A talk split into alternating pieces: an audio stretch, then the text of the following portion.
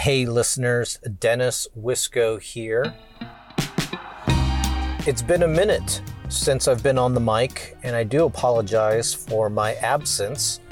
Obviously, there is a lot going on with the pandemic, with race relations and police brutality, and also personally, I'm experiencing some marital issues and having to work through that.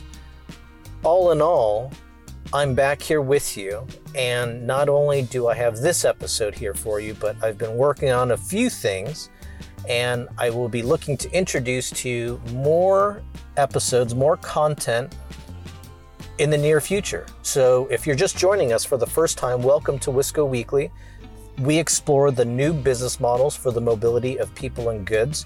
You'll be learning lots of information as it pertains to your mobility. Perhaps it is about new business models when it comes to used car leasing. Hint, hint, that is what we are going to cover today. Or maybe there are some transportation policy issues that you want to get a better understanding about. The goal of this show has always been to provide a great listening experience to you by engaging in some conversations and telling you some stories that go on in the automotive space, in the micromobility space, in the policy space. It just seems as if the content I'm able to bring to you is a bit rawer. Does that is that even a word? Rawer? You even know the word I'm saying? R A W E R. It's a bit rawer than some of the other content that is out there. And so that is where one of the things I'm looking forward to bring more to you. I've really been focusing on the value of money. Anywhere from learning economic theory to trading stocks. And so expect to hear more content as it applies to the value of money on Wisco Weekly. For this upcoming episode, I have for you Mr. Boone Park. He is the co founder and general counsel of FAIR. Their business model is to provide a use, used car leasing service to you. One of the things that has evolved in the licensed driver options, a licensed driver being somebody who obviously has a driver's license, but usually either buys cash for a car or makes payments for a car. One of the new business models that is coming up is the subscriber business model as it relates to licensed drivers. And that's what we're going to cover today with Mr. Boone Park. So you're in for a good episode. You will you've probably heard me already discuss used car leasing and just talking more about the used car market. I generally am a big fan right now of the used car market for many, many reasons. So stay tuned. You have a great guest in Boone Park that you'll get to hear from. Before we get to today's episode, let's take care of some business.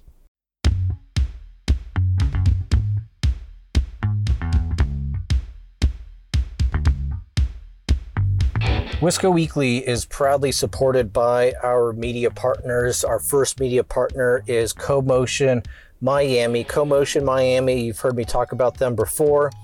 They have moved their event online.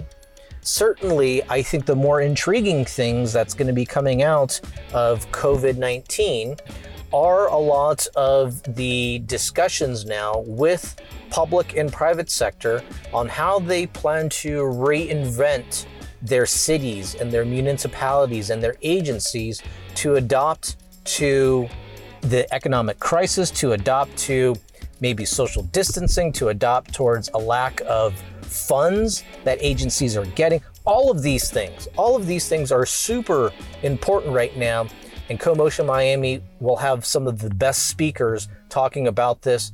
More information to come about their virtual event that is occurring later this month. You can visit wiscoweeklypod.com slash comotion to learn more. Also, a thank you to our other media partner, Automotive Mastermind. Automotive Mastermind has been, I've been a fanboy of the company for some time now, and they've been a partner with me for maybe the last year or so now. They are just a great partner, not, the, not just to me, but to the dealers they support. One of the things that they did most recently, just as a quick little pivot, to help their partners was to transform a bit of their software as a service company and turn it into a business development center and help their dealer clients to make calls, to schedule appointments. And I thought that was just quite amazing. So I'm very thankful for Automotive Mastermind being a partner of Wisco Weekly. You can learn more about Automotive Mastermind at wiscoweeklypod.com slash mastermind. Now, let's get into today's episode.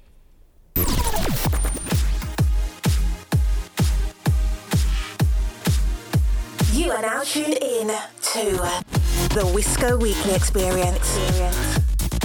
Mabuhay, bienvenidos, videte, willkommen, and welcome to Wisco Weekly. Listeners, thanks for tuning in to another episode. You are tuned in to the podcast that explores the new business models for the mobility of people and goods. And listeners, I have a great show for you today, and I got to tell you, I am so thrilled. I think I think I'm on actually a really good track record of bringing on guests to the show who have never you know either been on a podcast but certainly there's just not a whole lot of information on them. And so i'm thrilled that they spend their time with me to let me get inside their head. I mean certainly i think uh, from previous guests they have been a bit thrilled that someone was able to get in their head and, and provides provide some clarity um, to some of the issues that are going on in the automotive and mobility space. On today's show I have the general counsel and co founder of Fair. Fair is a fintech startup offering used car lease subscriptions.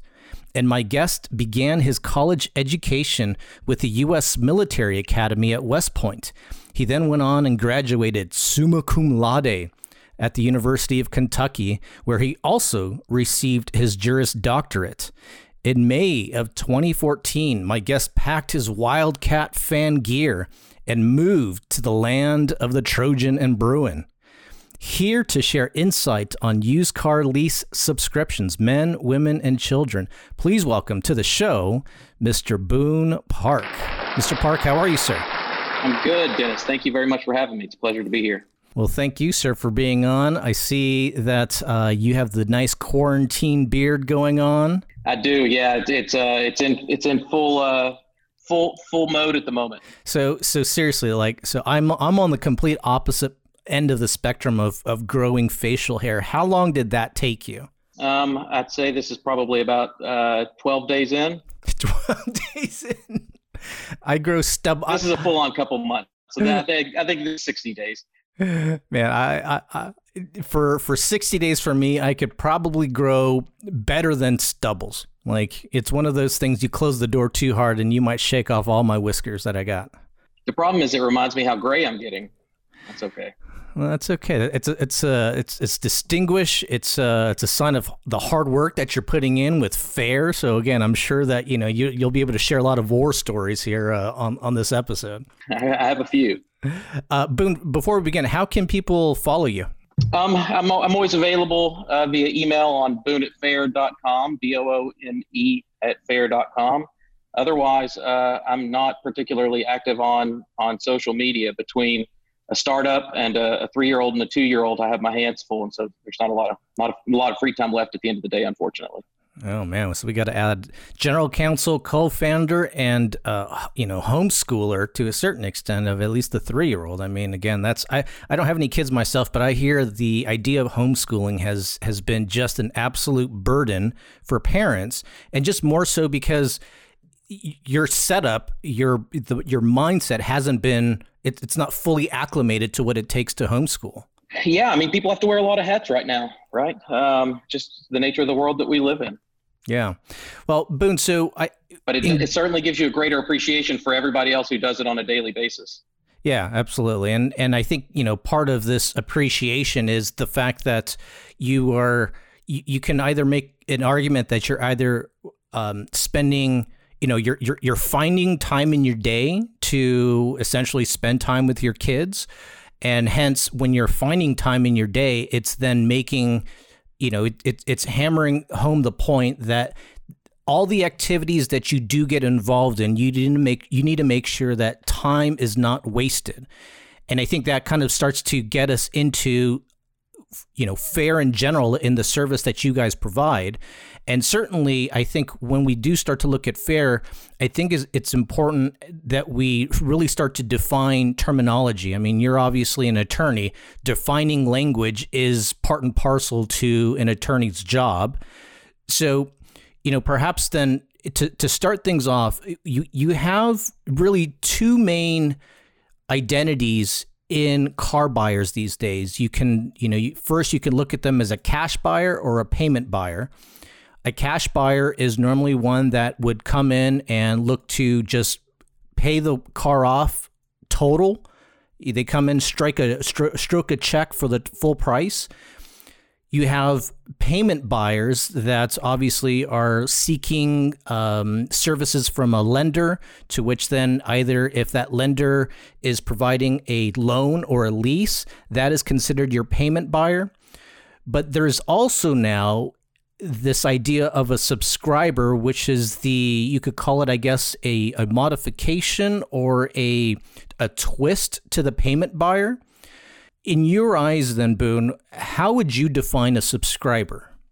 Yeah, I think it's a great question. Um, uh, you know, FAIR was really set up to accommodate all, all three types of folks. Um, you know, p- payment buyers are really interested in seeing transparent monthly pricing that are loaded for bear, include you know everything that they're actually going to have to pay um, and that are that are you know susceptible of being accepted by the individual. So it's not this isn't some idealistic pricing. This is what am I individually going to be able to pay for this car. Uh, and you know one way that, that folks sort of go about achieving that is by pushing out the terms of the existing auto finance options, which is a little bit antithetical to consumer tastes and interests, um, uh, where we know that folks tend to be more more transient and interested in flexibility, and so being locked into a I think we're nearing a, re- a record uh, nearly six years for a term for an auto loan um, is a little bit contrary to consumer interest. And then you have cash buyers uh, who you know don't have to pony up tens of thousands of dollars at the outset for an asset that's going to be rapidly depreciating. And so you know fair caters to those folks by enabling access to mobility um, without the large upfront financial commitment. And so that sort of brings us to who is a subscriber subscribers, I think, tend to be a little bit younger than your payment buyers or your cash buyers. Um, they tend to be a little more tech savvy and tend to fall into the early adopters camp. Um, and they tend to be more focused on obtaining personal mobility. Right? It's it's they view the car less as you know a personal avatar or a, a, a message to the world as to who they are or how they view themselves. It really is more I need to get from point A to point B and I need a, a vehicle that that can be as flexible as as necessary based on where my life takes me. Whether that's pursuing a new job, whether that's you know a growing family and needing more space. It really is sort of the uh, having access to a vehicle that will accommodate wherever the individual is in their lives, and that's that's a subscriber. And I mean, a lot of what you're kind of painting right there is just the idea of flexibility. And I would think that at some point, early adopter will transition to more mass appeal and mass adoption. Um, you know, we can all think of, let's say, our parents, in which, in, when Uber was first introduced, you know, they didn't know what it is all of a sudden they started to use it. And then now you know i got my father calling me well at least when when people could fly i got my father calling me telling me about how he's not looking just to do an uber x now but it's uber xl like now he's getting finicky with his tastes you know? What what do you see as like kind of the next steps of having subscriptions be more in the mass appeal section in in the in the car culture yeah, it's a great question. It's, it's such an interesting point that you make. You know, I remember the first time somebody told me about Uber, I thought, you mean having a stranger come pick me up and me just jump in their car? No, thank you. Um, it was a similar thing for Spotify, right? Right. Whenever, whenever I hear about music, no, thank you. I'm going to go to iTunes and I'm going to buy my albums and I'm going to own them. Um, I'm not going to pay for access to music. And, and, and, whenever you start thinking about subscription, I think the, the, the primary you know, hurdle that needs to be overcome is just really socializing what it is and why it can be a good fit for people and just allowing them to understand what's actually being offered um, and, and make their own determination, informed determination about whether it's right for where they are in their life and what they actually need as it relates to their, their mobility experience. I actually love that term that you just used there, socializing the experience. What may dive into that? What, what does that mean exactly? Yeah, I, I, think it's really about allowing people to understand the, the specifics and contours. And, and these concepts are foreign because they haven't existed before. And so I can't tell you the number of times when we first founded FAIR where somebody would say, "Oh, what's that?" and I would explain it to them, and, and I would explain it by, you know, outlining the, uh, the the flexibility that it enables and the fact that there is no fixed term. And people would say, "That's that. Wow, that sounds really interesting. How long do I have to keep the car for?" And I would have to say, "No, no, no. That's that's what I'm saying. You don't have to keep it at all. Just let us know when you're done with it and give it back." Um, and so I think that that it really is you know, sort of just causing people to fully understand and appreciate what it is that's being offered so they can then say, yes, that works for me, or no, I don't really have an interest in it. At least at the end of the day, understanding it allows them to make that informed judgment. Obviously, with this pandemic that's going on now, there's this kind of glut of used car inventory. Are, are there any opportunities that have arisen as a result of this glut of used car inventory at wholesale for fair or for you guys you're still you know, because you work with dealers, that glut of wholesale inventory really hasn't affected your business model? Well, uh, the, the honest answer is it remains to be seen. I think you know, Fair, like so many other businesses, are looking um, and trying to to decide how the current climate is going to impact business going forward. Um, but but you're right that Fair isn't a buyer of of inventory uh, in the wholesale markets. We partner with dealers, and so you know it would it would indirectly impact our business based upon the availability uh, and, and pricing to dealers at which they're acquiring used car inventories uh, to, to, to sell. I mean, Fair is a buyer of cars from dealers. Yeah. And, you know, so, you know, then the other thing, obviously, if you're working with dealers and not buying straight from the auction, I think uh, as a f- equal parallel to this would be kind of the most recent ruling that's come out of California with the new car dealers or the California New Car Dealers Association and their ruling that care by Volvo violates franchise law essentially and so uh, care by Volvo in California is not permitted. You as the general counsel at Fair were instrumental and heavily involved in the process of ensuring that the service you guys provide in the state of California is supported by the California New Car Dealers Association. One of the things I can't help but draw a line is that if if there is a violation of franchise law with Care by Volvo because it essentially deals with the with with a new car, in your guys' case, you're dealing with used cars, but it's still coming from the same manufra- same manufacturer. You know, how does how how does someone like myself as a consumer, who at the end of the day, I want the option of be it a subscription or be able to lease or purchase. What's the difference there between fair being able to provide the service versus a you know the manufacturer being able to provide a subscription service in California? I, think there's this inherent tension that exists between innovation um, and and regulation, um, and the the two things have to move in tandem. Uh, and, and, so, you know, laws that are on the books today, by definition, don't contemplate ideas that have not yet been been hatched. Um, and, and, so, I, I think that it's important that that you know regulations not be too restrictive so as to stifle innovation, but also that innovative business models that pop up are appropriately evaluated and regulated to ensure the protection of uh, consumers, especially, but also existing market participants. Um, and, and, so, in terms of fair, I don't, you know, we just we took a different approach. Um, we knew that we were doing something different, and we wanted to make sure that that we were uh, engaging early with regulators again to socialize what we were thinking and what we intended to do to obtain their feedback. Um, you know, they, they're not in the business of giving all clear letters or, or, or uh, you know, sort of signing off on business models. But, you know, for the CNCDA in particular, they have uh, a, a number of pretty much all the new car dealers in the state of California um, as their members, and they have an obligation to those members. Uh, and, and, all that they can do is, at least with the, with respect to the regulatory landscape, evaluate the laws that are on the books and make determinations about whether relationships between their members and those various business models run the risk of, of you know getting their, their members in trouble. I mean that's their obligation. And yeah. so as it relates to FAIR, it was important to us that, that we were interfacing with the CNCDA so that they understood what we were doing. And, and frankly, it was helpful to have the second look because you know there's a reason there are so many lawyers in the world who can reach so many different conclusions and so for us having their perspective as well given their expertise it was it was remarkably helpful to us you know since you've been there from the start with fair and then having the CN, cncda california new car dealers got a can't get these acronyms CNCDA since you were there from the start like was there apprehension on your part that this program may not pass their their litmus test?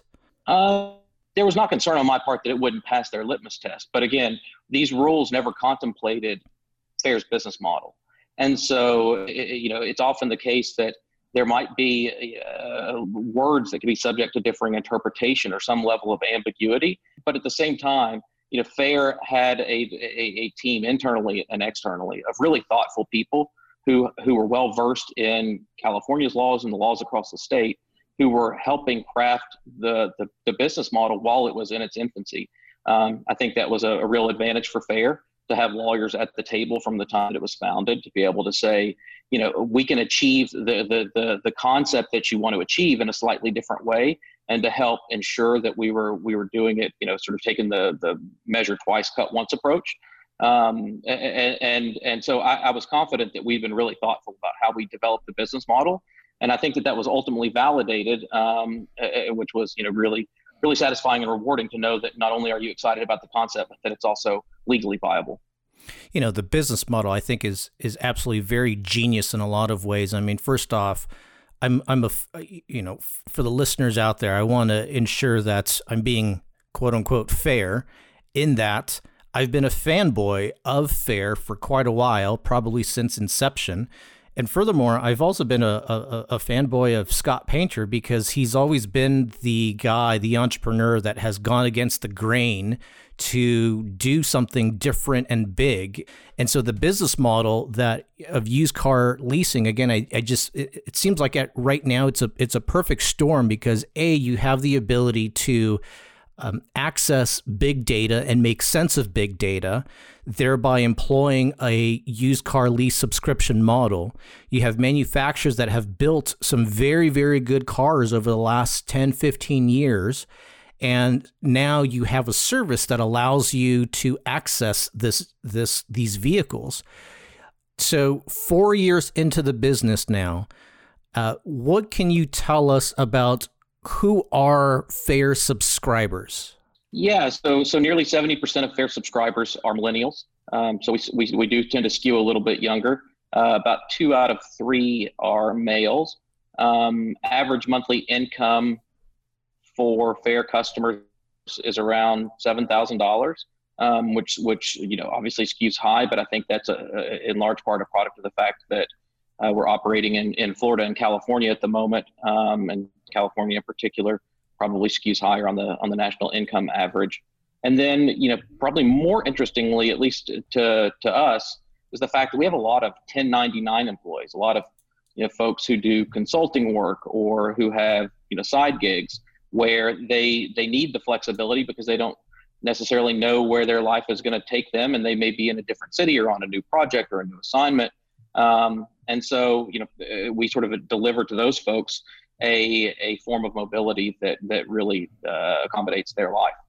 I didn't know that 1099 portion because if that is the case, then you know one of the one of the assembly bills, that I know you're familiar with, then that could affect how you know the success of fair in California is Assembly Bill Five, and certainly I am a uh, opponent of that bill because I do believe still that when it comes down to being a, a 1099 uh, independent contractor, that that is a relationship that that person, that independent contractor, is engaged with a private company, and that relationship should stay in the hands of those two parties and not have any third party come in there that would ruin that relationship. And so uh, I know that I've had some prior guests on the show, Harry Campbell, for one, who also supports uh, or who, is a proponent of AB5 as well.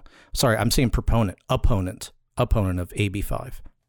Yeah, you know, we honestly haven't. We we don't necessarily have a direct dog in the fight. We've certainly watched with with interest to see how it's unfolded. I've watched with interest to, just uh, as a lawyer and somebody who's into uh, in in sort of the legal landscape. Um, uh, for us, it was more of interest that that folks who who are maybe in, in less permanent uh, positions with respect to you know sort of stable full-time employment going into an office environment every day and knowing where they're going to go tomorrow because where they went yesterday uh, tended to over-index on the subscription product. Um, you know it, it, it, it, was consistent with with what we anticipated when we set out that that there would be early adopters and folks who just simply had a greater need for flexible mobility. Um, and it, it's been interesting to us to see that validated uh, what can you share with regards to credit uh, with regards to these millennials? I mean, obviously, it's fair to presume that if these are millennials, their credit's not going to be as as lengthy. However, are you seeing also that a lot of the fair subscribers tend to either be on the tier one levels or they on kind of the below tier one levels? Yeah, in, in terms of the credit profile of fair subscribers, they really run run the spectrum. Um, we obviously employ our own underwriting criteria focused on determining, you know, whether to qualify uh, a potential fair customer, and and if so, for what uh, types of vehicles and at what payment levels. Um, as of right now, our, our credit probably skews a little bit higher, uh, which is a byproduct of, of you know the where we operate, uh, the, the the early adopter and tech customer that we have, um, and and you know ultimately as we scale across the country, I would expect that to normalize. But but right now it tends to skew more towards you know top tier, uh, you know, or or sort of uh, upper middle tier credit. And so you had mentioned scaling across the country, and also that right now that you're in California and in your and you're in Florida. Where, where are the next set of states that people can expect fair to be in? I think it's still to be determined. Um, we're constantly analyzing the markets. Previously, as, recently as the, the fall of 2019, we were in about 25 markets across the U.S. Um, and I would expect that our next markets will be some of uh, the the states that you would suspect. So you know, the the, the Northeast is obviously a high high volume market where uh, you know folks need access to mobility. Um, Texas is a large market. Some some you know uh, sort of states on, on you know, Washington, Oregon can have have appeal, and so those are probably the most likely candidates uh, as we're looking where to go next. And then you know constantly evaluating the impact that that the current pandemic may have on on mobility needs and demands. Um, and we would we would uh, you know one of the great things about being a startup is you can be nimble and flexible enough to adjust your plans. Um, and so we would certainly take that into account as well. Well, I think it's then pretty easy to suggest that based on the fair persona, you know, who's on on the platform, who essentially you guys are also looking to target, that in a lot of ways that this subscriber is going to be living in urban environments. Um, are you seeing anything with regards to s- suburbanites also subscribing to Fair? Yeah, we have. We have seen a lot. I mean, you know, the reality is uh, subscription should have mass appeal. It is. It is for you know the majority of folks who need vehicles. Uh, it, it, should. It should be competing with traditional auto finance options. I mean, it, you know, there there has been the the, the loan initially, and then lease uh, was introduced as a way to you know get more car for the same price or the same car for less money by way of only financing the depreciation. Um, and subscription should really be a third path for auto finance. Um, that doesn't mean that it's going to be the right fit for everyone. My dad, for example, will, will probably never be the ideal fair customer. He's a he's a farmer in Kentucky, and he he buys a truck when it's new, and he uses it until it cannot function anymore, and then he goes and buys a new truck and does it all over again. And so, you know, subscribing to a vehicle is not going to is likely not going to make sense for him. But for for the vast majority of folks, whether they're in you know urban areas or or suburban areas or rural areas, um, you know, a subscription should be a viable a viable uh, option to satisfy their needs. Forgive me here, but I could probably make a case for your father as a farmer to subscribe to FAIR. I mean, let's say as a farmer, you know, he is he becomes a 1099 in which as part of his farm maybe there's a specific initiative for him to use a specific truck one that requires perhaps 10,000 pounds of towing and maybe the car he maybe the truck he has now only has 3,000 pounds of towing. Well maybe for those you know 3 months for the summer of, of, of harvesting and towing around trucks and you know replowing the land maybe there maybe he needs that truck well, I don't know if you guys offer trucks, but let's just say hypothetically you're offering these trucks that can tow 10,000 pounds. Hey, your father would very well be a subscriber of FAIR. Maybe, but I've seen how much that man beats up his trucks. um, and the reality is that, that, FAIR, you know, is sort of is sort of premised on a, a lease structure, and so vehicle depreciation and condition is a real thing um, that has financial impacts, and and you have to recoup those. And so, uh, you know, the, the truth is that I don't want my dad to have to worry when he's out there, you know, loading loading the back of his pickup up whether he scratches or dings the door. And so, um, and so, at least as of right now, you know, we don't have a, a great way to approximate that without having to try to impose those those additional wear and tear costs.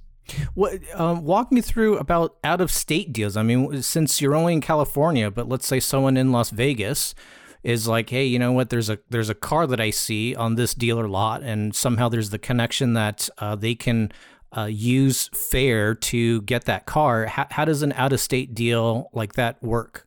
Uh, not well at the moment, uh, which is primarily a product of some of the regulatory environments that, that persist. You know, vehicles need to be registered to the location of, of the, the lessee uh, and sort of the, the one who's in possession of the vehicle.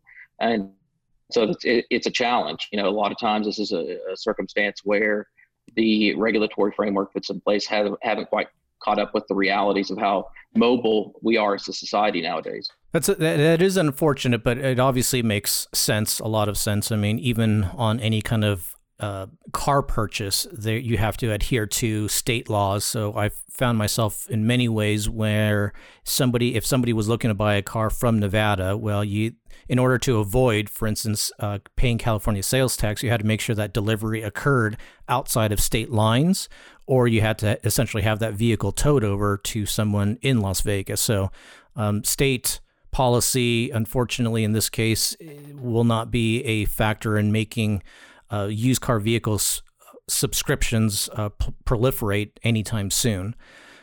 Well, Boone, one of the things that has been going on with your company there is there's been some major, major changes over the last four, five, six months now, where be it the funding has changed from SoftBank to now where you where you guys have recently announced a new CEO. Uh, tell me about this. Tell me about Fair moving forward with your new CEO at the helm, Mr. Bradley Stewart. Yeah, you know, it, it, it's it's certainly uh, an interesting time to be a part of Fair, and you know, one of the great things about being associated with a startup, and I referenced this a little bit earlier, is the fact that you do have an opportunity to more nimbly pursue opportunities that present themselves. Um, and that's really what we have attempted to do all along the way, to the extent that that partnership opportunities or you know new user experience offerings came about. We wanted to to try to evaluate, make smart decisions, um, go and pursue the, the opportunities that we thought made sense. And to the extent that you identified an opportunity that maybe didn't make sense, uh, you know, uh, be, be, be humble and thoughtful enough to say that didn't work. Let's go back to the drawing board and focus our time and attention where we can add more value. Um, and, and, so, as part of that, you know, it, over the last several months, we've really taken stock of, of, of the business and where FAIR drives value to various constituent groups and where it can drive the market forward and where maybe it's better off allowing others to innovate or uh, more established players to to sort of lead the charge. And so as a result of that, we are really focused on uh, sustainable growth uh, that that uh, has us focusing more on our core consumer offering um, and growing that that key subscription portfolio in a way that makes sense for the business. And so it's not necessarily that we're changing what we do. We're just going to do fewer things but do them better. Yeah, no, that makes sense. And and I mean, if I were to decode some of the things that you're you're referencing, is you guys had a big program launched uh, maybe it was two years ago, which was Fair Go, which was you part was which was Fair partnering with Uber and essentially rideshare drivers. That program was good for the time being; it served its purpose yet yet your core offering of, of of providing used car lease subscriptions was always there. And then now as you move forward that is the that will be the primary focus in building the business is the used car lease subscriptions and and working with your with your dealer network in order to foster more of these subscriptions out there. That that's exactly right. Their uh, opportunity was an interesting one um, and we learned a lot from it uh, Uber is a remarkable organization with a lot of really smart, innovative people. Um, and its ability to retain a startup culture at size and scale is really impressive. Uh, in terms of providing vehicles to rideshare drivers, I'll just tell you candidly, it, it, it was a big undertaking um, that represented a, a, a, pretty different business model than what Fair was founded on. It required us to go establish physical presence in markets, um, buy vehicles in advance so that when somebody said they needed a vehicle to drive for mm. ride share, that we had a car actually ready for them to, to get behind the wheel immediately. Um, and, and, so there were a lot of moving parts to it.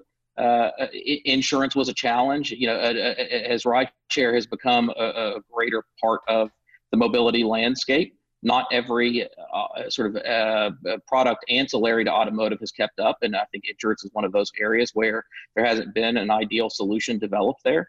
And so, you know, we, we, we ran into some challenges um, and at the end of the day decided that, that, that for Fair's best interest, it was really ideal for us to focus more on the, what the company was founded on, which is a direct to consumer subscription offering that allows a more efficient transaction process and a more flexible mobility option.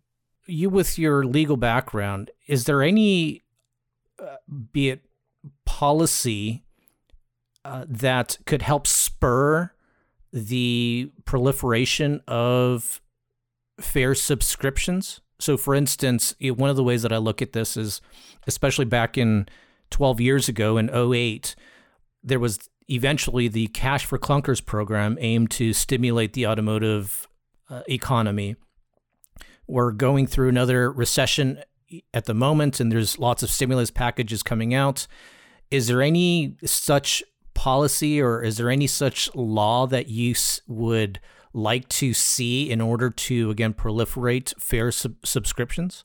I don't know that it's necessarily a law that I want to see or anything that represents a fundamental change in the landscape. I, what I would encourage instead is uh, that that you know regulators and those sort of on that side of the fence understand that innovation uh, can be really helpful for folks' lives and that that that business models that are new and innovative shouldn't be discounted, discredited, or cast aside simply because they represent a new way of doing things. Instead, they should be monitored, um, and, and, for those that prove to be beneficial, they should be fostered and encouraged. You know, to the extent that that, that subscriptions, uh, vehicle subscriptions, represent something that consumers both want uh, and that and that can be beneficial. You know, we should we should foster an environment where it's able to thrive and succeed. Um, that said, startups should also have it incumbent upon themselves to analyze the existing legal landscape and ensure that they are doing things in an appropriate manner. Um, you know, there, there there have been bad actors historically who have taken advantage of of consumers or otherwise, you know, attempted to pursue some get rich quick schemes, and and that uh, is a discredit to society and doesn't help consumers. And so I think that you know it, it, there's this give and take, and everyone needs to both be eyes wide open, but also uh, encouraging a business model that can you know advance all aspects of society. Yeah, amen to that. I mean, I don't I don't know how that can be. I don't know how that can happen, but certainly there's been cases where you have businesses that either ask for permission or ask for forgiveness in Fair's case, you guys definitely have asked for permission first, but I can, you know, be, you can make an argument that the Care by Volvo program or even Bird, the micromobility company of, of Uber, you know, they were in the position of asking for forgiveness because they deployed their business model. They were able to get some traction, and then the regulations started to come in, and it, you know, obviously in Bird's case, they they kind of survived it with the acquisition or with them being acquired by Uber. But obviously in Volvo's case, they weren't able to um, fight through the regulations. Yeah, you know, Volvo in particular is an interesting one, and, not just because I'm you know deep within the automotive ecosystem and interested in it, but uh, the, the laws that, that are sort of at issue in in the, the Care by Volvo situation are really franchise laws first and foremost. Um, there may be some some other ancillary laws implicated, but you know those are a little bit different. And and and Fair had the benefit of not being uh, subject to those laws because we're not a, we're not a manufacturer. We don't have you know franchise dealers out there, and those are those are well established uh, laws that have been on the books for a very long time, and that you know as I noted earlier don't contemplate new innovative business models. And so you know Volvo very well may be able to either modify their program or or work with regulators to enable it. Um, and I, ultimately, at the end of the day, the biggest factor, by and large, is consumer interest. If consumers want a product, it finds a way. Um, and that, frankly, that's the way that it should be. It should be done, you know, in the right way. It should be done in in a legally compliant way. But if there's a, a product offering that is advantageous to consumers, it, it will find a way. Yeah, actually, and, and to juxtapose that to let's say Bird's case, right? Well, I think one of the reasons why Bird was able to stay around because they had so much traction very early on. Care by Volvo and other subscription services that directly come from the manufacturers they haven't picked up they haven't they haven't exploded and disrupted the industry as much as again a, a, bird has. And perhaps if that was the case if care by volvo did disrupt the industry then maybe the regulation would not have come down from the california dmv and maybe there would be more acquiescence to having uh, dealers cncda the automakers all work together if if the market demanded it I, I think that is exactly right. Um, you you have a circumstance where whenever you are at a certain small size and scale, you don't even register on folks' radars. Um, and and a number of startups sort of operate with that benefit of anonymity.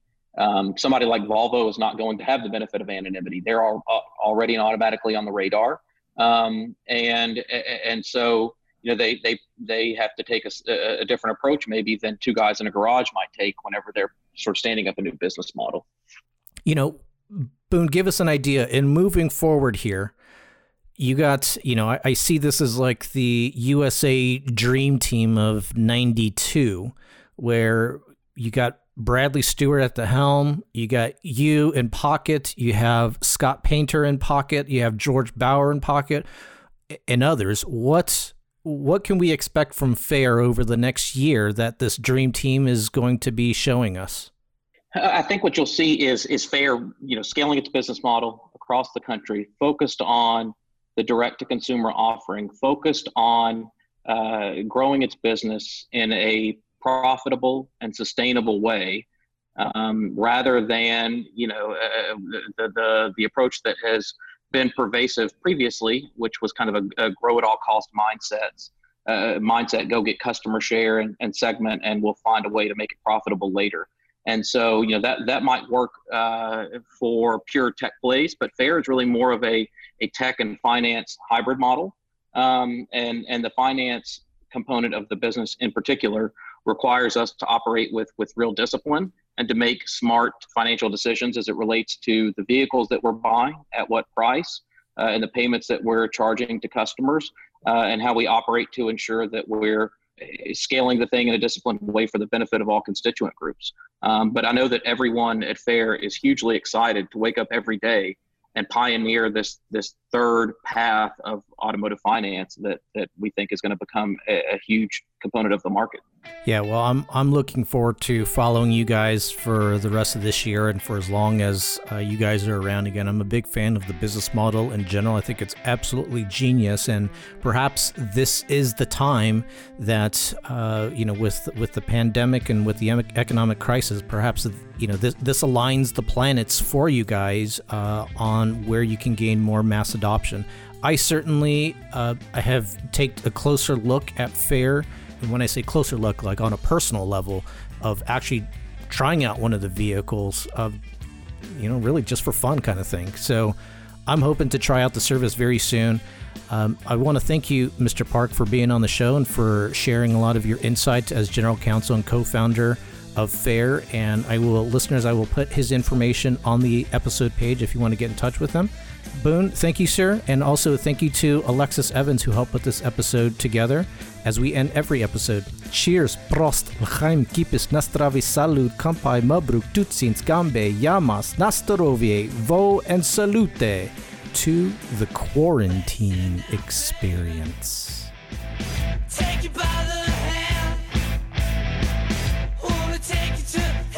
Wisco Weekly listeners, thank you for tuning in with us to another hopefully great episode. Dennis and I are always grateful to have you along for our journey. We are especially grateful for two of our partners, Automotive Mastermind and Commotion Miami, for coming along with us on this journey. If you are enjoying our show, please subscribe to our email list at wiscoweeklypod.com. We want to continue to bring you great content and can give you those updates if you subscribe to the email list. Please go to wiscoweeklypod.com. We look forward to connecting again soon.